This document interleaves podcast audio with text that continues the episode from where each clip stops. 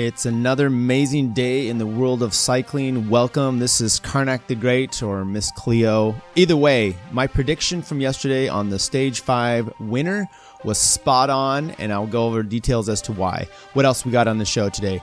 Stage 5 race results and details. Uh, we're still grappling with the Chris Froome news. We have more details out about that. Chris Froome wins the 2011 Vuelta. We'll talk about that as well. News from the world of cycling, things that make you go, hmm, winners and losers. Stay tuned.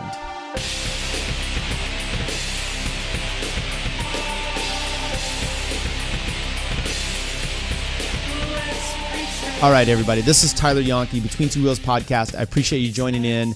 Uh, we're going to get right to some Froome updates. Uh, in case you didn't know, I did talk to someone this morning, a cycling fan who was oblivious to the uh, oblivious to the world of Froome and what had happened. Um, I think I need to push the podcast on him to make sure he's uh, aware of what's going on. This is how you get your news and info. This is some of the best analysis around. Just pointing that out there. Um, Chris and Kurt will disagree, I'm sure. However, Chris Froome yesterday, in, in more details are coming out today. So yesterday we're in the Dauphiné, stage five of the Dauphiné. That's uh, uh sorry, so stage four, the individual time trial. It's twenty six point one kilometers. It's got a rise into it, uh, a pitch, a climb about the eleven kilometer point, and then it drives down. Uh, the word is Froome was out reconning this. He went over the top of the climb. I believe that's where it was. Or either way, he was starting to go down a hill. Uh, Wout Poels was actually behind him. Dan Martin was behind him. They were both following along, doing their own recon. Uh, Chris Froome signals to Wout that he's going to clear his nose, do probably a Farmer John. And as he does so, gust of wind comes up, blows him into a wall of a house, they said. So, you know, some tight roads, uh, houses right on the side of the road there. And he goes, they they indicated Brailsford said that they looked at his uh, GPS data and he was going you know 54 55 kilometers an hour and it went from that to zero. So high impact into a wall uh, not a good way to go. There was they, they, evidently there was an ambulance on the side of the road uh, that they you know parked sporadically along the route to have you know safety precautions and emergency issues they came over, gave immediate care to Froome. I guess he was in the ambulance for about two hours trying to take care of him on the side of the road. They ended up um, going to Roanne, the, the, the town where the, the time trial was held, and then they airlifted him to uh, Etienne, and that's where he ended up having, I think, an eight-hour surgery. And they said there's he's still he's still in intensive care. They're still not necessarily out of the woods.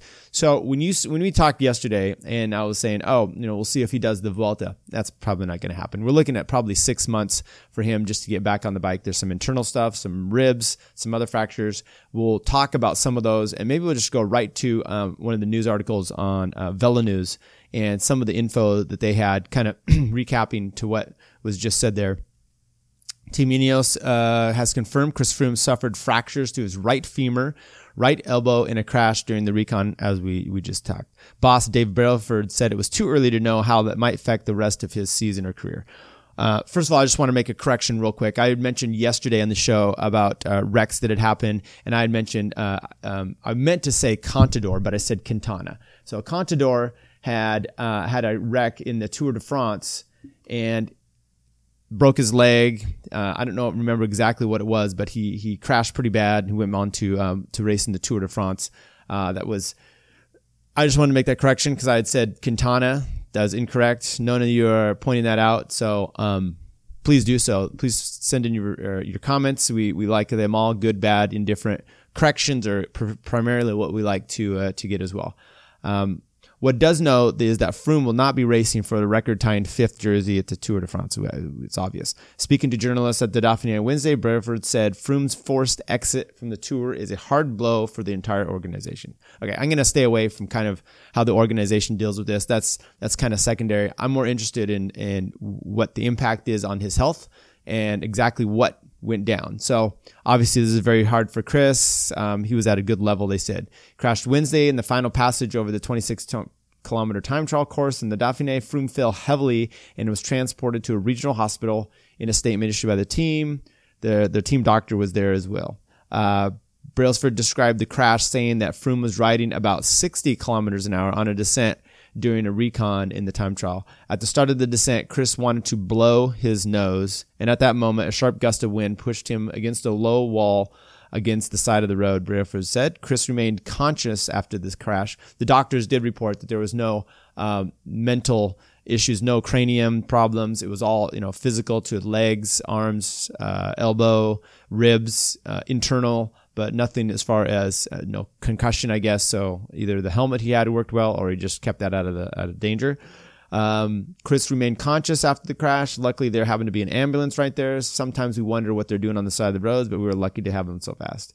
Uh, suffered multiple injuries, fracturing his femur, an elbow. It also stated he had fractured ribs. He was initially treated at Roanne Hospital, as I had stated, and was expected to be airlifted Saint uh, University Hospital for further with his injuries. Um, he's obviously out for the summer probably you may see you know Chris Froome is is the fighter. You may see him at the end of the season, World Championships or something. If he's, I don't even maybe just to get up and ride and, and do some racing. Um, it'll be interesting to see who takes the place at the tour now, and we'll have that discussion as it comes up later. Whether it's going to be Bernal, Thomas, Wout Poels, someone else. But um, not really concerned about that part now. When asked if the injury could put Froome's career in danger, Brailsford only replied, "It's too early to say."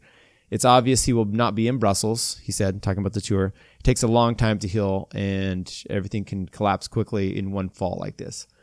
So uh, there was a, a mention of uh, yesterday. You know, look, Dan Martin said he was behind him. He's still kind of uh, going through, you know, traumatized by what he saw. Um, evidently, he pulled off to the side of the road. Uh, Wout Poels said he saw it happen and he just kept going. Good teammate. Um, worried about his I mean, he might have been traumatized too. I guess there's not much you can do, but um, in a situation like that, you might pull over. Now, Kurt would would bring up an incident that I had where I kept going with someone. Um, maybe we'll post a video of that. There's a video of of me on someone's wheel and a friend, probably a teammate at the time, crashing, showing it, looking back. Um, we kept going. Well, there were people on the side of the road helping him with that case, but either way, uh, you know, it's just an interesting uh, has. Uh, one other thing I had mentioned yesterday was Philippe Gilbert. I said he was a lesser known. Um, he's just a less likely for GC. So I just wanted to clarify that because obviously Gilbert, we, we had a discussion this year when he won Paris Roubaix. Is he one of the best riders ever? So he's not a lesser known. He's just a lesser known for a GC on this type of race. And he's, you know, holding in the top 20, which is what you would probably expect from him, which is actually going fairly well for him. So anyway, Chris Froome, we hope you recover. We'll talk a little bit later. I said um, some good news for him on the day. He may have won the 2011 Vuelta. We'll discuss that coming up. Okay, stage five, the Dauphiné. Look, as I said, um, this race, well, I haven't said it yet. Uh, Beyond sur Ligon to Voiron, it's 201 kilometers. Yesterday, I made the prediction that this was going to be, if it stayed together, it would be Wout Van Aert that would be the winter winner. Um, I thought so because I thought there were a few climbs that maybe Bennett wouldn't quite be in position. Uh, having watched the finish, uh, and we'll go over that here once I, I, talk a little bit about some of the stuff here. Uh, it looks like Wout just, I mean, is he making progress in, and I guess it's a spoiler, Wout wins today. Uh, is he making progress, leaps and bounds? Uh, he decided to do some time trialing. Now he's pretty good at that anyway, the start um, it basically just heads due east uh, today. It's heading right for the mountains. You looked if you saw it on TV. It's pretty much open fields, not a lot of climbing in the last 50k or so. Uh, some twisty, turny stuff, but they're heading right to Grenoble, and you can see the big mountain ranges, snow capped and everything. So obviously, we know it's coming up. Some some some climbs the finish, the start today. Formerly Beaune is a commune in the Loire department in central France, population 3350, 3,350. I looked up some stats just because why not? And in 1962, they had 3,410 residents. It peaked in 75 at 3,766. So it's, uh, it's, it likes that 3,000 range, uh, population. Doesn't look like it's grown. Um, maybe it'd be a fun place to visit. I don't know. They, they obviously probably just quadrupled the size just by coming through with the Dauphiné one day. The finish is in Voiron. It's uh, known for a few things. It's got some manufacturing there. The company Ski uh, Rossignol was founded in 1907 by Abel Rossignol. It's that's where it is. Their entire families of Voiron, along with Italian immigrants who arrived en masse at the beginning of the century, worked in these factories Um, on the eve of the First World War, the silk weaving business used nearly 3,000, you know, we don't care about any more of that stuff. Rossignol, good skis. I used them when I was younger. Um, so that's evidently where they're from. The route, like I said, due east. And how about the profile? The profile we talked about a little bit from yesterday. We'll just categorize it again here. One, two, three, four category, uh, four climbs with a intermediate sprint in between at about 60k to go. Then it rose up a little bit, dropped down, and, and had some twisty stuff as it started to get into to town for the finish. GC will recap that going into stage four. Uh, Adam Yates in the lead after the time trial yesterday. Dylan Teuns second place at four second. Tejay Van Garderen poised to blow up, sitting in third at six seconds back.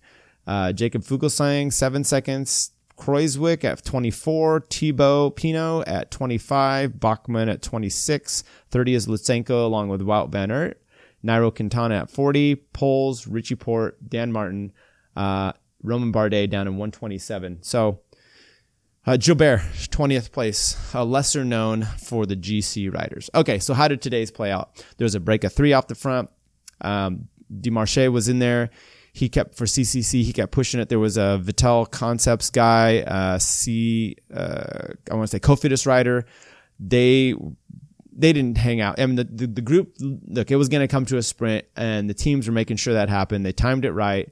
About a K to go. Uh, Edvald Boasson Hagen uh, does a, a lone attempt he with a, um, a Deceuninck quick step rider. And as they start coming into the finish, there's some left, right kind of twists and, and bends, and they're getting caught just as the sprinters are starting their, their, their ramp up. You had Bora Hansgrohe, you had a teammate, you had Sam Bennett on his wheel, then you had uh, Julian Alaphilippe, and then you had Wout, and I think maybe Sonny Colbrelli. There was a Vital Concepts, Concepts guy in there, and it looked pretty good for Sam Bennett because they come around the last, it's like a left hand corner or, or, it was a right hand corner and then it kind of bent to the left a little bit. And as they come around that right hand corner, his teammate peels off and Sam just doesn't, and, and on the right hand side, Wout, takes a dig. Alaphilippe takes a dig. There's a Vital Concepts guy that's going up there, uh, Lorenzo Manzin and Sam Bennett just kind of lets this happen and it, and, it, and then it's the, the mix is not good enough as far as the way the road is and he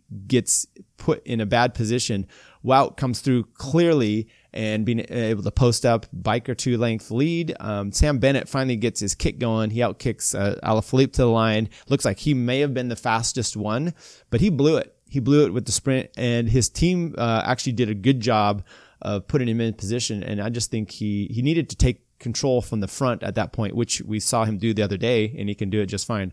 So the results here: Wout van Aert gets first place. Uh, Sam Bennett in second, Julian Alaphilippe in third, Lorenzo Manzin fourth, Clement Venturini, Bosenhagen in sixth, uh, Zdenek Stybar, Sonny Colbrelli, Gilbert, Wout Poels, Yates up there in twelfth. So you had you had some pretty good um, results for the for the sprinters today, and I'm gonna just kind of take a look here at. Okay, so what does their GC look like today? So after the GC hasn't changed, you still have uh, Adam Yates, Dylan Teuns, uh, Van Garderen, just as I had mentioned. And what I'm going to take a look at here is um, the to see if we have the sprinters uh, results and who is leading the sprint competition uh, as of today. Wout van Aert is leading the sprint competition. Boasson Hagen in second, uh, 53 points back. Sam Bennett in third with 47. Lutsenko 38. So Wout is, you know, about 30 points ahead of Boasson Hagen. And I, I haven't looked to see how he's been doing on the mid intermediate sprints, but um, obviously being able to take uh, the win yesterday. I'm not sure if any sprint points were up for grabs on the time trial. Uh, obviously today, and he had been leading uh, going into it regardless. So Wout, I mean, he's the the man of the the the definite. So look, let's say let's say Adam Yates wins this, wins this race. We don't see anything more action from from um, uh, Dylan Teuns, I mean, from Wout van Aert. Maybe he gets the green jersey. Maybe he misses out on the on the white jersey. Maybe he's able to hang on there. Is this race? This race is really dictated by two people. I don't care who wins it, unless it's Wout. Um, this is the race is all about uh, Wout van Aert, how he's come to the fore. He's won a time trial. He's won a sprint. Um, I guess we'll next we'll be able to see if he can climb. He can definitely cyclocross. Um, so, and then it's about Chris Froome. Other than that, um, you know, whoever wins it overall is going to be happy about that, but it's really not, I mean, we're going to see some transformation. The conversation will change, but when we take a look back on it from like that 30,000 foot level, it's going to be about Wout and Chris Froome. So who are the winners on the day and who are the losers? I mean, this is a pretty straightforward day. You really only needed to tune in for the last 2K to really see the, the action and then maybe watch the 1K a few more times. Not telling you how I watched it but that's all you had to do. Uh, winner on the day is obviously Wout Van Aert. Um, you know, some other sprinters, I may say it was something else, someone else that, that had an impressive time, but uh, I predicted him yesterday. So I'm calling myself out there. So I'm a winner as well. And then a loser, I'm actually picking Sam Bennett because he, I think, still has the best sprint. He's the better sprinter. And he should, he got the good lead out. He got exactly where he should have been but he did not play it right. And he, I don't know if he just didn't trust himself in that case. But Wout, Wout ended up playing it perfect and did exactly what he should have done. And he's the one that looks like the, you know, almost like a Caleb Ewan or, or a, Cavendish of working his way in there, fighting his own for his own wheels. And look, this isn't the full on Tour de France. You don't have the best sprinters here. He's basically going against Sam Bennett and, you know, Alaphilippe can get up there. And if Alaphilippe's up there in the mix, uh, no offense, I mean he's very quick, but uh, he's not. You know, if if you're having a full blown uh, Tour de France sprint finish, he's not finishing third on the day. Tomorrow's stage of the Criterium du Dauphiné is when we start to at least have some more fun. Um, the profile there 228 kilometers like i mentioned before it's got two four six eight categorized climbs uh, some twos, some fours, some threes, two of each, three three twos, three fours, and two threes. So it's got some good climbing and at least wear the guy, especially with 228 kilometers of racing.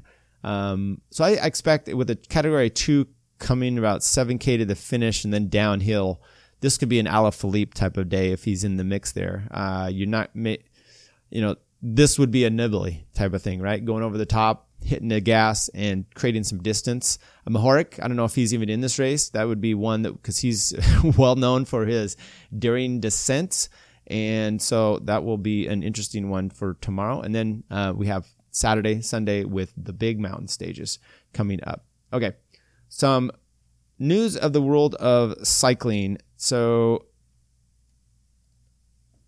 I just wanted to, to mention here uh, Juan Jose Cobo. He was the winner of the 2011 Vuelta a España over Chris Froome and Bradley Wiggins. That was the first time you saw Chris Froome uh, come to the fore in a Grand Tour, riding with Sky. There was up until that point he had been negotiating actually with um, at the time Slipstream Sports Jonathan Vaughters to come over to that team, and it looked like that was going to happen, but. Um, and Chris Froome actually is he and Bradley have had some words about this tour um, this year actually uh, Chris Froome had said, you know, look, it's hard to trust people. Sometimes you don't know what to do. Like he's talking about he and Thomas about going into the race. And do you trust that this person is going to be able to pull off the win? And if you're not sure, then you've got to make sure you're up there. You don't want to lose time. And he's like, look, that's, that's, I didn't win the 2011 uh, Vuelta because I was working for Brad and I was doing all this stuff for him. And then he falters. And then when he falters, I've got to step up. And by then it's too late. So there were fighting words because then Brad's kind of like saying BS on that. And uh, the point is on that that was a race Chris Froome came to the fore on, and then we've seen him ever since.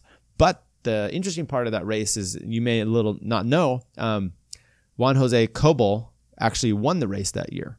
Well, he's just been declared by the UCI that he's been found guilty of the UCI biological passport violation. So Chris Froome now stands to be declared the winner of the 2011 Vuelta a España. Just when you thought Chris Froome was going to go through 2019 without winning a Grand Tour, he has one handed here. And did you know that you can still be in competition for a Grand Tour eight years after the fact?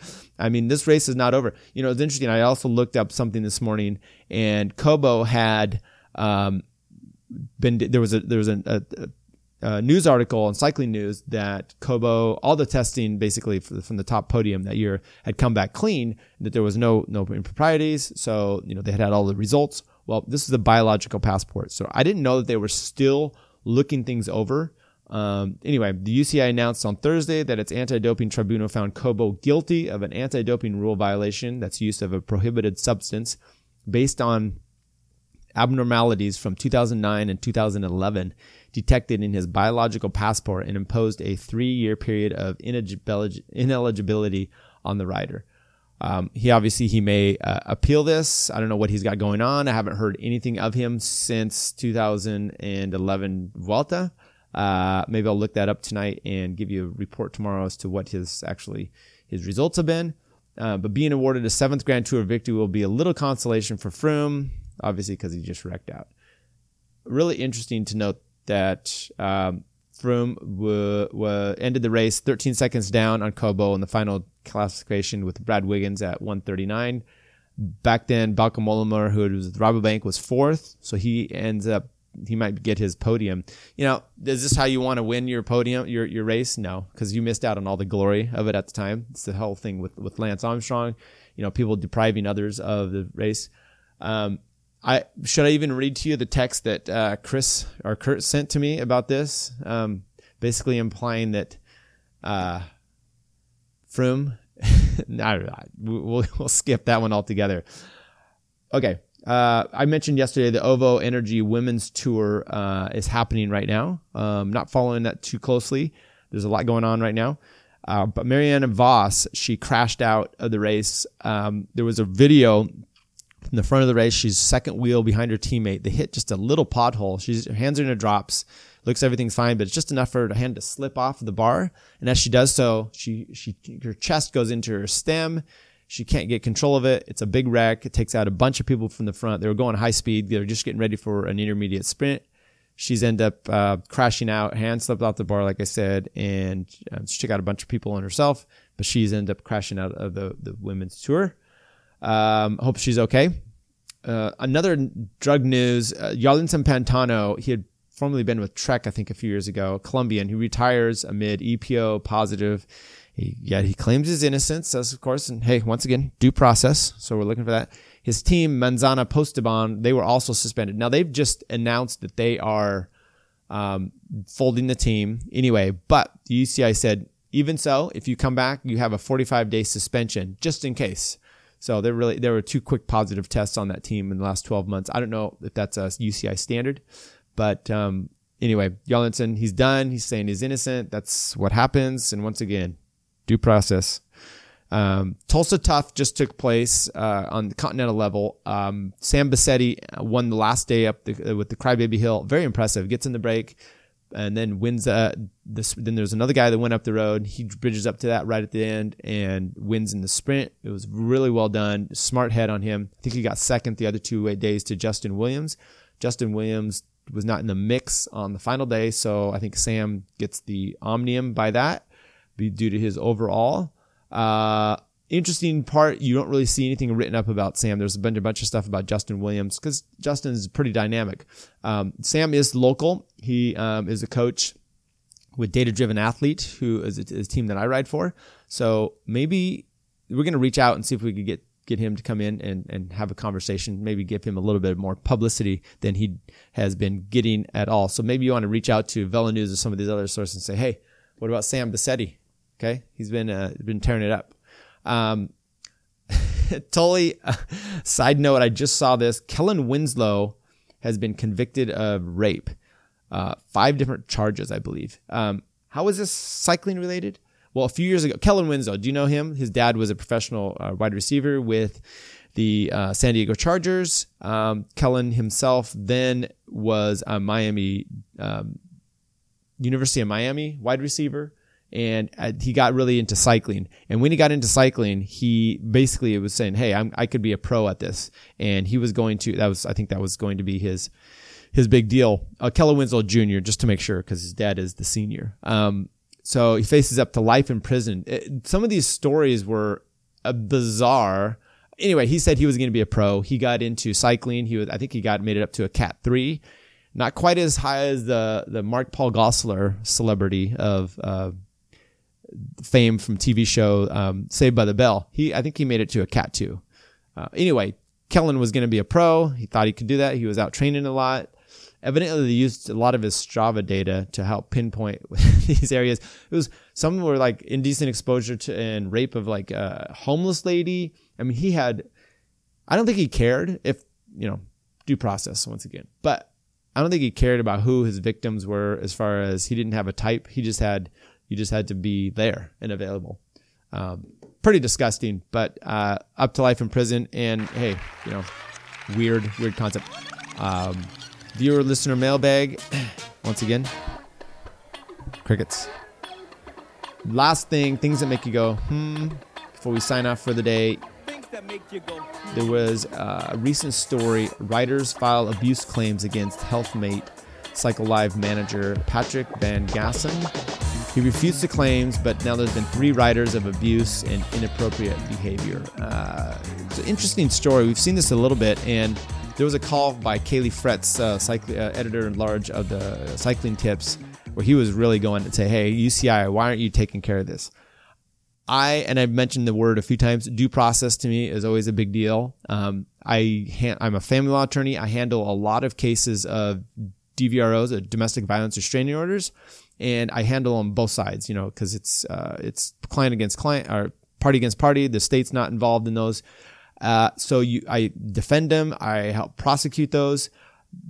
People lie a lot. And I'm not saying these women lie. I'm just saying the stories are amazing. Uh, how they come out from one side, and once you start to try to pit that person up against court, how you can make them look just by simple evidence and not misstating the facts, just stating the facts and how you want to weave that. So uh, you do require some, some, one of the things here was this, look, this is a horrible situation. This girl, she's living at the team manager's house because he's not paying her anything. So right there, we've got some other, I think you can alleviate some of these problems. One, uh, I don't care if it's uh, boys or girls, but they probably shouldn't be living with the manager. Just for, I mean, you you go home and live with your boss. I mean, that's you've got to just have some separation.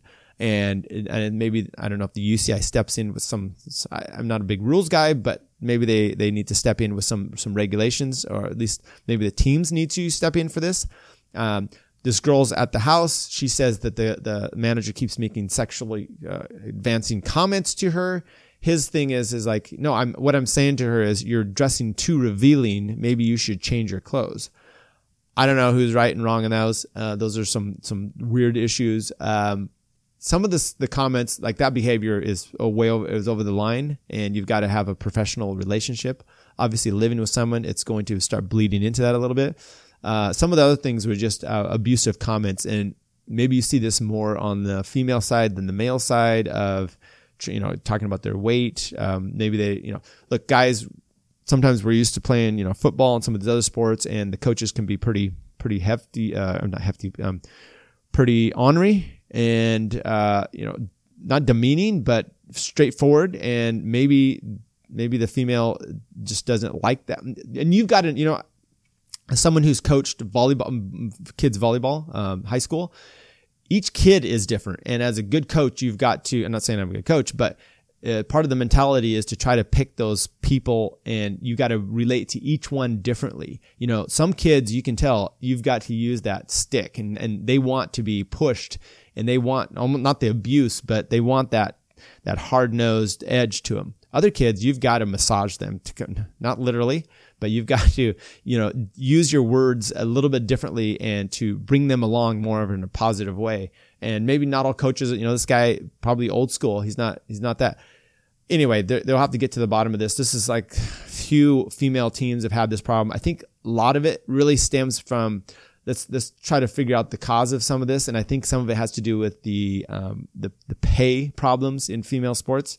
Is they're not getting salaries, so they end up too much enmeshment with the coach or the directors, living arrangements, and there's a lot different kind of pressures. So this though, the result, the the the solution is really about bringing um, money, sponsorship money into the female sport so they can have a, a lively, uh, prosperous, uh, successful life and career and get paid for it. Um, you're not going to end up taking that money from the men's side unless the men have a, a joint team, which you've seen some of those. That that works, uh, but it's got to be something that's economically sustainable. And you know, look, the women's sport is is is a good one. So um, you know, we got to got to kind of push that when we can.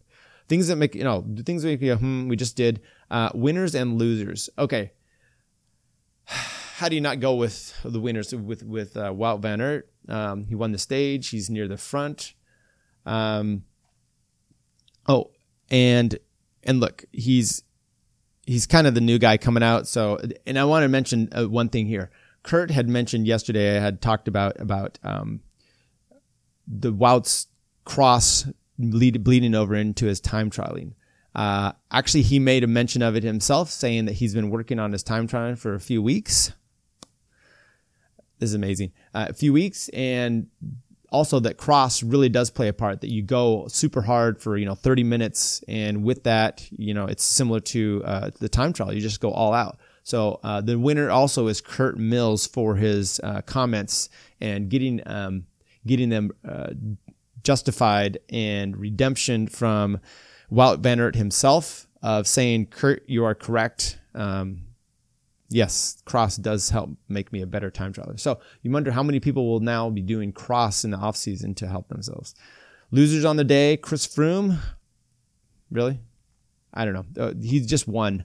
Uh, he won big time by winning the the Vuelta. I guess the loser on the day would be Juan Jose Cobo, and for his uh, failed attempt at winning the 2011 um, uh, Vuelta, he thought he was probably in the clear. Sorry to hear it. He's not. Okay. Thank you for tuning in, everybody. Between Two Wheels podcast. Once again, share the show, make some comments, uh, find it wherever you can. We're on iTunes, Stitcher, Overcast.fm, Podbean. Find us on our YouTube channel. Once again, we're putting up uh, some displays so you can see the profiles we put up, some of the, the, the mentioning the results. We'll post those as well in some overlays. So Between Two Wheels podcast channel. Um, I mentioned before that there is a confusion out there with another Between Two Wheels podcast. It is all about motorcycles, uh, Harleys. I had a person the other day. I saw, hey, I got another uh, subscription to our platform, and their picture is a Harley Davidson. So um, I think they we gained a few, and then we keep going down. So maybe you can subscribe to our YouTube channel as well. Let's build that up. We're going to plan some some live uh, interaction as well uh, Facebook page as well. Once again, thank you for listening. We appreciate everyone joining in, being part of the show. Stay tuned next week, probably tomorrow. Stay tuned for tomorrow for stage six of the Dauphiné and more news as uh, we follow Chris Froome in his recovery. Thank you, everybody.